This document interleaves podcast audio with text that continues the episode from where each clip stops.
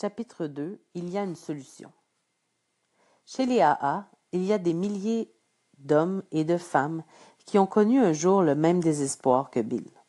Presque tous se sont rétablis. Ils ont trouvé une solution à leur problème d'alcool. Nous sommes des Américains moyens. Toutes les régions de ce pays et plusieurs métiers et professions sont représentés, de même que plusieurs milieux dont les milieux politiques, économiques, sociaux et religieux. Nous sommes des gens qui, normalement, ne nous fréquentons pas. Cependant, il règne parmi nous un esprit d'appartenance, une amitié et une compréhension merveilleuse difficile à décrire. Nous sommes comme les passagers d'un paquebot immédiatement après avoir été sauvés d'un naufrage, alors que de la troisième classe à la table du capitaine, il règne un esprit de camaraderie, de joie et de démocratie. Contrairement aux émotions des rescapés du navire, notre joie d'avoir évité la catastrophe ne s'éteint toutefois pas après que chacun ait repris sa route.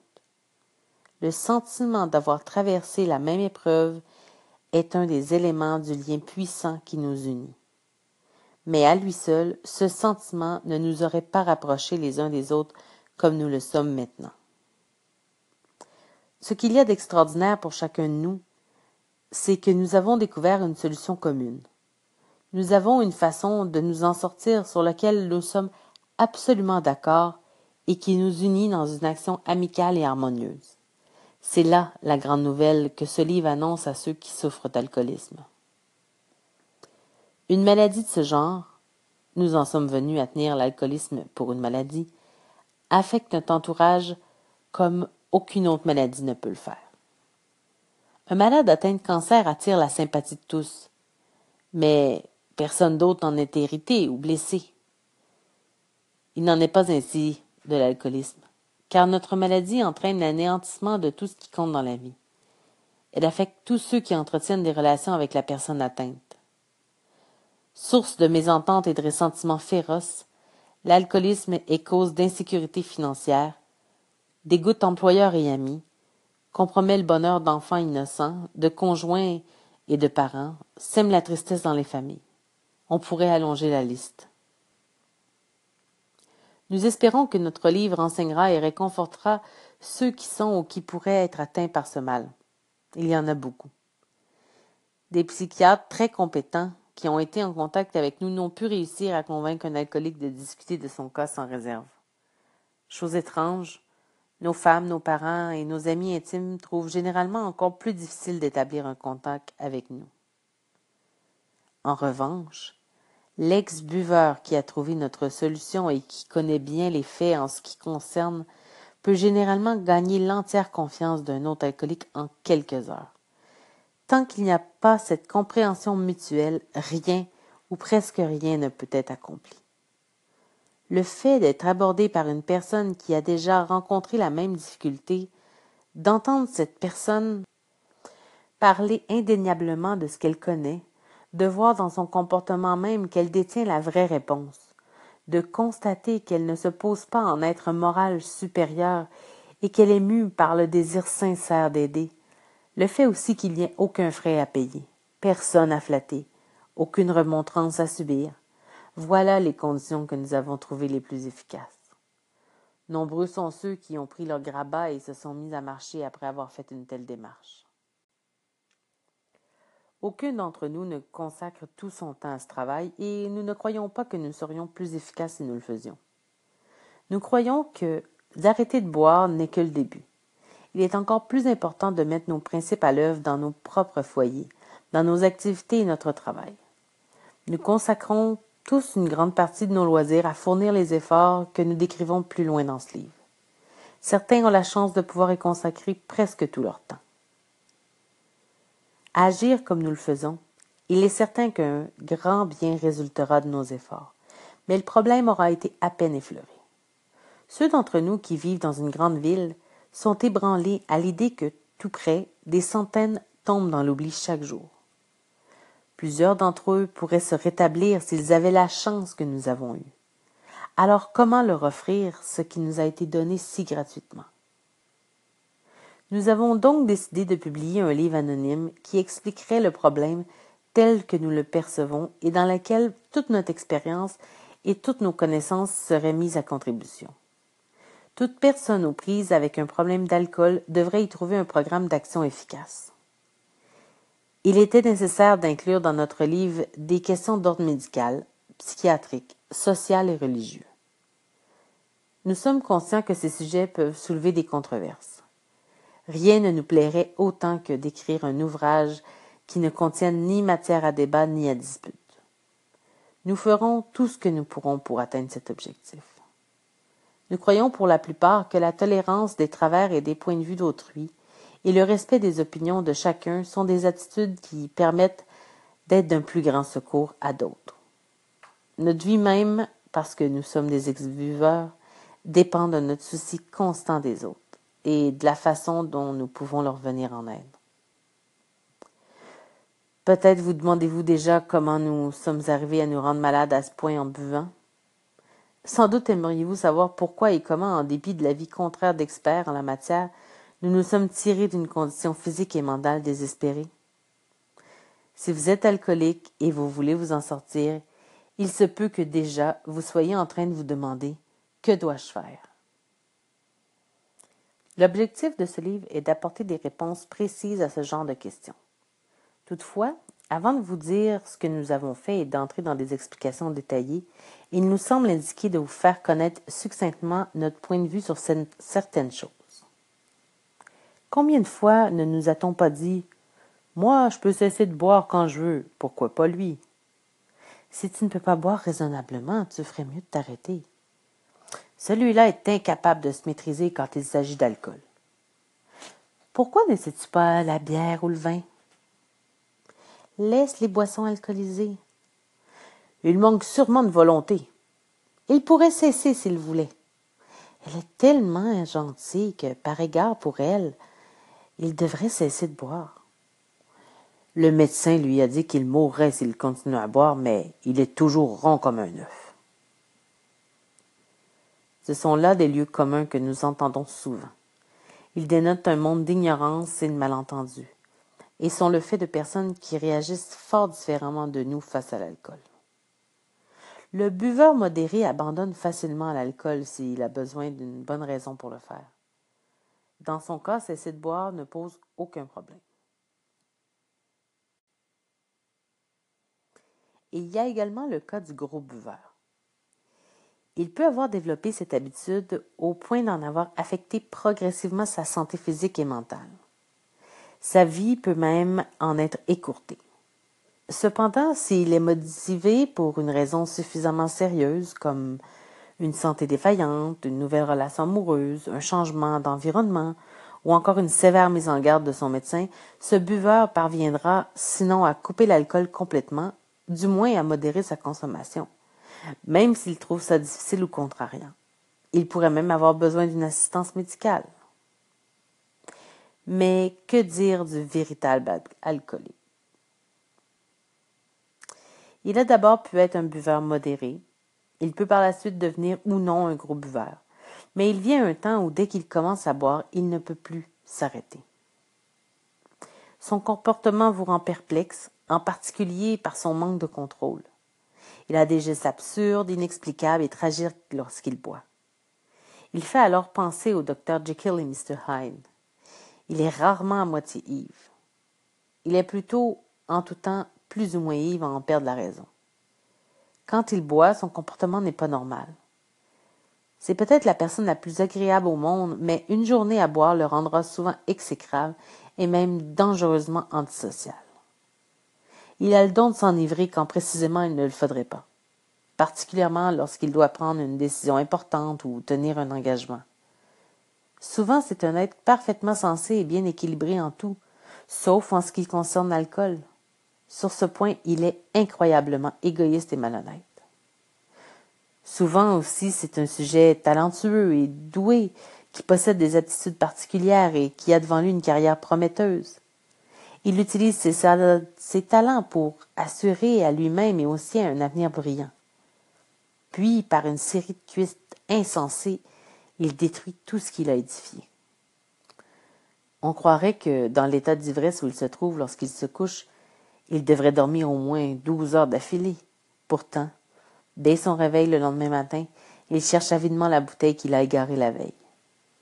Lorsqu'il en a les moyens, il dissimule des bouteilles dans toute la maison, de crainte qu'on ne lui prenne ses provisions pour les jeter à l'évier. À mesure que les choses s'aggravent, il se tourne progressivement vers des sédatifs puissants qu'il mêle à l'alcool pour se calmer et être en état de se rendre à son travail. Vient un jour où il est incapable de continuer et il reste chez lui et s'enivre de nouveau. Peut-être ira-t-il voir le médecin qui lui donnera de la morphine ou un autre calmant pour qu'il se remette. Puis, c'est le début des visites à l'hôpital ou à la clinique. Ce portrait que nous venons de brosser du véritable alcoolique est loin d'être complet. Les comportements varient d'un sujet à un autre. Cependant, il en présente une description générale. Pourquoi se conduit-il ainsi? Si des centaines d'expériences lui ont prouvé qu'un seul verre peut déclencher la débâcle, avec toute la souffrance et l'humiliation qu'elle entraîne, pourquoi le prend-il? Pourquoi ne peut-il pas s'abstenir de boire?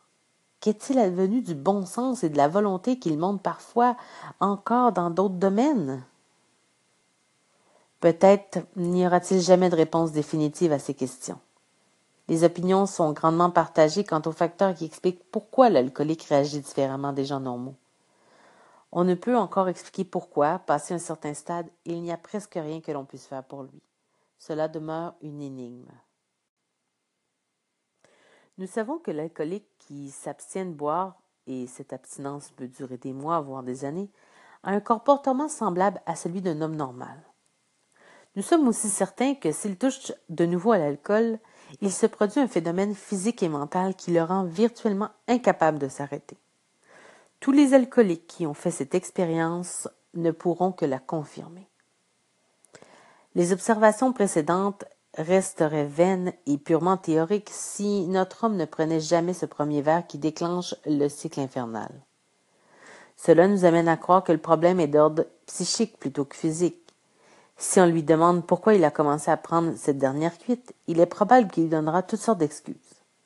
Bien que certains arguments et justifications puissent être plausibles, aucun ne fait le poids devant les ravages d'une cuite.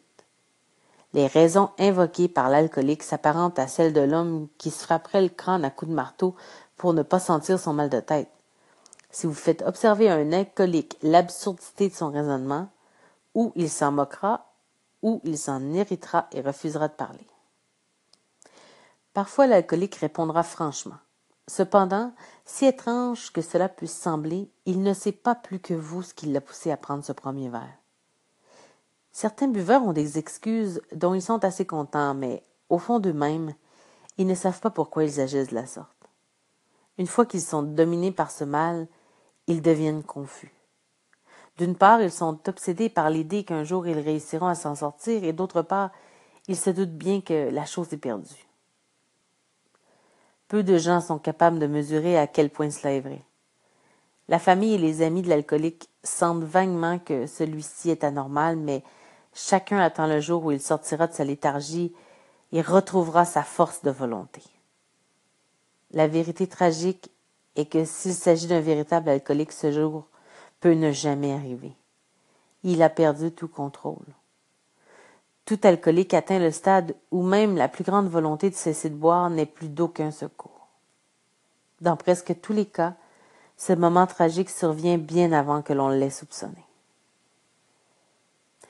Nous sommes forcés de reconnaître que la plupart d'entre nous, alcooliques, pour une raison inconnue, avons perdu notre liberté de choix devant l'alcool. Notre prétendue volonté n'existe à peu près plus. Parfois, nous sommes incapables de nous rappeler suffisamment les souffrances et les humiliations subies un mois ou même une semaine plus tôt. Nous sommes sans défense devant le premier verre.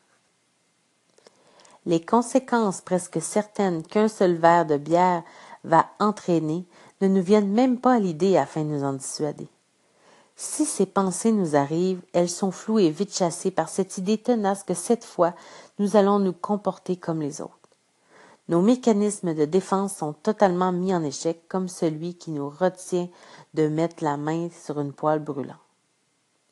Cette fois, je ne me brûlerai pas et voici comment je vais m'y prendre, se convainc l'alcoolique le plus naturellement du monde. Parfois aussi, il ne réfléchit pas du tout. Combien de fois après un premier verre pris distraitement, Ne nous sommes-nous pas demandé au troisième ou quatrième « Pour l'amour de Dieu, comment ai-je bien pu recommencer? » Puis, nous nous sommes tout de suite dit « Ben, j'arrêterai après le sixième. » Ou encore « De toute façon, à quoi bon essayer? » Lorsque cette manière de penser s'est bien installée dans l'esprit du buveur alcoolique, tout secours humain est déjà probablement devenu inutile et le malade en mourra ou perdra totalement la raison, à moins qu'il ne soit enfermé avant. Ces faits choquants et brutaux ont été confirmés par une foule d'alcooliques au cours de l'histoire. Cependant, n'eût été de la grâce de Dieu, nous compterions des milliers d'autres exemples de ce genre. Il y a tant de buveurs qui veulent arrêter de boire mais qui ne le peuvent pas. Il y a une solution. La plupart d'entre nous n'aimons pas l'idée de faire notre inventaire, de marcher sur notre amour-propre, d'admettre nos défauts, toutes choses nécessaires pour que le processus de rétablissement réussisse pleinement. Cependant, nous avons vu que cela avait réellement marché pour d'autres et nous en étions venus à croire que la vie telle que nous la vivions était futile et sans espoir. C'est pourquoi, lorsque nous avons été abordés par ceux qui avaient réglé leurs problèmes d'alcool, il ne nous restait rien d'autre à faire que de prendre le simple coffre d'outils spirituels qui nous était offert. Nous avons découvert un coin du paradis et nous avons été propulsés dans une quatrième dimension de l'existence que jamais nous n'aurions pu imaginer. C'est un fait évident et rien de moins, nous avons fait une expérience spirituelle profonde et réelle qui a complètement transformé notre attitude devant la vie, envers les autres, ainsi qu'envers Dieu et son univers. Notre vie est maintenant centrée sur la certitude absolue que le Créateur est entré dans nos cœurs et dans nos vies par miracle. Il a commencé à faire pour nous des choses que nous n'aurions jamais pu réussir par nous-mêmes. Si vous êtes un alcoolique aussi gravement atteint que nous l'étions, nous croyons qu'il n'y a pas de demi-mesure si vous voulez régler votre problème. Nous en étions au point où la vie devenait impossible à vivre, et si nous étions parvenus au stade où toute aide humaine est inutile, il ne nous restait que deux solutions.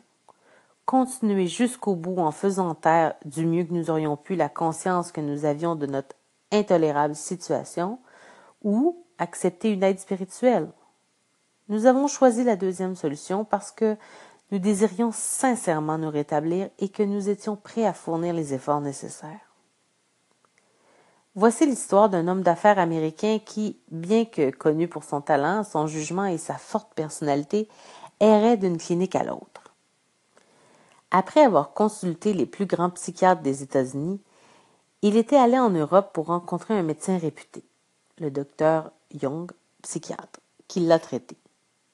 Bien que les expériences passées de cet homme d'affaires l'aient rendu sceptique, il montrait une confiance peu commune à la fin du traitement. Sa force physique et mentale était exceptionnellement bonne. Surtout, croyait-il, il avait acquis une telle connaissance des mécanismes de son esprit et de ses moindres ressorts qu'il était impensable qu'il puisse rechuter. Néanmoins, peu de temps après, il était de nouveau ivre. Le plus déconcertant était qu'il ne trouvait aucune explication satisfaisante à sa rechute. Il est retourné voir le célèbre médecin qu'il admirait grandement et il lui a demandé de but en blanc de lui dire clairement pourquoi il ne pouvait pas se rétablir. Il désirait par-dessus tout redevenir maître de lui-même. Il semblait plutôt rationnel et bien équilibré face à d'autres problèmes. Pourtant, il ne parvenait pas à se maîtriser devant l'alcool. Comment expliquer cela? Il a supplié le médecin de lui dire toute la vérité et il l'a entendu. Selon le médecin, son cas était absolument désespéré. Jamais il ne retrouverait sa place dans la société, et s'il tenait à vivre longtemps, il allait devoir s'enfermer ou avoir recours au service d'un garde du corps. Ainsi parlait un médecin renommé. Mais cet homme vit encore, et de plus il est libre. Il n'est pas enfermé, il n'a pas besoin d'un garde du corps. Sur la planète, il peut aller sans danger partout où vont les hommes libres, à la condition qu'il accepte d'adopter une certaine conduite toute simple. Certains parmi les alcooliques qui livrent ce livre peuvent croire qu'ils sont capables de s'en sortir sans une aide spirituelle. Voici pour vous la suite de la conversation entre notre ami et son médecin. « Vous avez l'état d'esprit d'un alcoolique chronique », lui a déclaré son médecin. À ma connaissance, aucune personne atteinte comme vous l'êtes ne s'est jamais rétablie. » Notre ami a l'impression que les portes de l'enfer se refermaient brusquement sur lui. « N'y a-t-il pas d'exception? » demanda-t-il au médecin. « Oui, » répliqua celui-ci, « il y en a un. Des exceptions à des cas comme le vôtre existent depuis les temps anciens. De temps à autre, les alcooliques ont parfois vécu ce qu'on appelle une expérience spirituelle vitale. Je considère ces événements comme des phénomènes. On pourrait les assimiler à de grands transferts ou réaménagements d'ordre émotionnel. Les idées, les émotions et les attitudes qui dictaient jadis à ces hommes leur conduite sont soudainement mises de côté et ils deviennent dominés par un ensemble de concepts et de principes entièrement nouveaux. J'ai tenté de provoquer ce genre de réaménagement émotionnel en vous. Mes méthodes ont réussi avec beaucoup de personnes, mais n'ont jamais donné de résultats dans un cas comme le vôtre. » Ces paroles ont eu pour effet de rassurer un peu notre ami, qui était tout de même, se disait-il, un membre fidèle de l'Église. Cependant, son espoir s'est évanoui lorsque le médecin lui a affirmé qu'en dépit de la qualité de ses convictions religieuses, celle-ci ne pouvait, dans son cas, donner lieu à l'expérience spirituelle vitale nécessaire. Voilà dans quelle terrible situation se trouvait notre ami lorsqu'il a vécu l'expérience extraordinaire qui, comme nous l'avons dit, a fait de lui un homme libre. Nous avons à notre tour cherché la même issue avec l'énergie désespérée de celui qui se noie. Ce qui semblait d'abord être un mince roseau s'est révélé être la main forte et secourable de Dieu.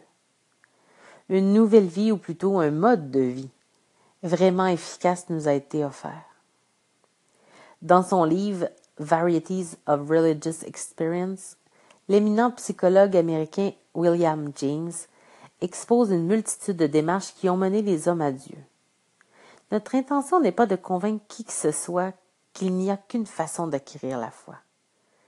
Si ce que nous avons vu, appris et senti a un sens, nous tous, de quelque race, croyance ou couleur que nous soyons, sommes les enfants d'un Créateur vivant avec qui nous pouvons établir une relation faite de simplicité et de compréhension dès que nous sommes prêts et assez honnêtes pour l'essayer. Ceux qui appartiennent à une religion n'y trouveront rien de contraire à leur conviction ou à leur culte. Aucune friction n'existe entre nous sur ces questions. Nous croyons que l'appartenance de nos membres à quelque groupe religieux que ce soit ne nous concerne pas. Pour nous, la pratique religieuse est une affaire entièrement personnelle que chacun doit régler à la lumière de ses affiliations passées et de son choix présent. D'ailleurs, nos membres ne font pas tous partie de groupes religieux, mais la plupart d'entre nous sommes en faveur d'une telle appartenance. Dans le chapitre suivant, nous décrivons l'alcoolisme tel que nous le comprenons. Suit un chapitre destiné aux agnostiques. Nous comptons parmi nos membres plusieurs personnes qui jadis étaient de ceux-là. Il est pour le moins étonnant de constater que ce n'est pas un obstacle sérieux à une expérience spirituelle. Plus loin dans ce livre, nous expliquons très clairement comment nous nous sommes rétablis. Viennent ensuite quarante-deux témoignages. Chaque alcoolique qui relate, dans ses propres mots et selon son propre point de vue, la façon dont il s'est mis en contact avec Dieu. Les auteurs de ces récits sont représentatifs de nos membres et donnent une description fidèle de ce qui s'est produit dans leur vie. Nous espérons que ces révélations intimes ne seront pas jugées de mauvais goût. Nous voudrions que nombre d'alcooliques, hommes et femmes, qui ont désespérément besoin d'aide, lisent ces pages et nous croyons que c'est seulement en nous ouvrant complètement et en nous dévoilant nos problèmes que nous les amènerons à dire « Oui, je suis comme eux, moi aussi, il faut que j'aie ce qu'ils ont. »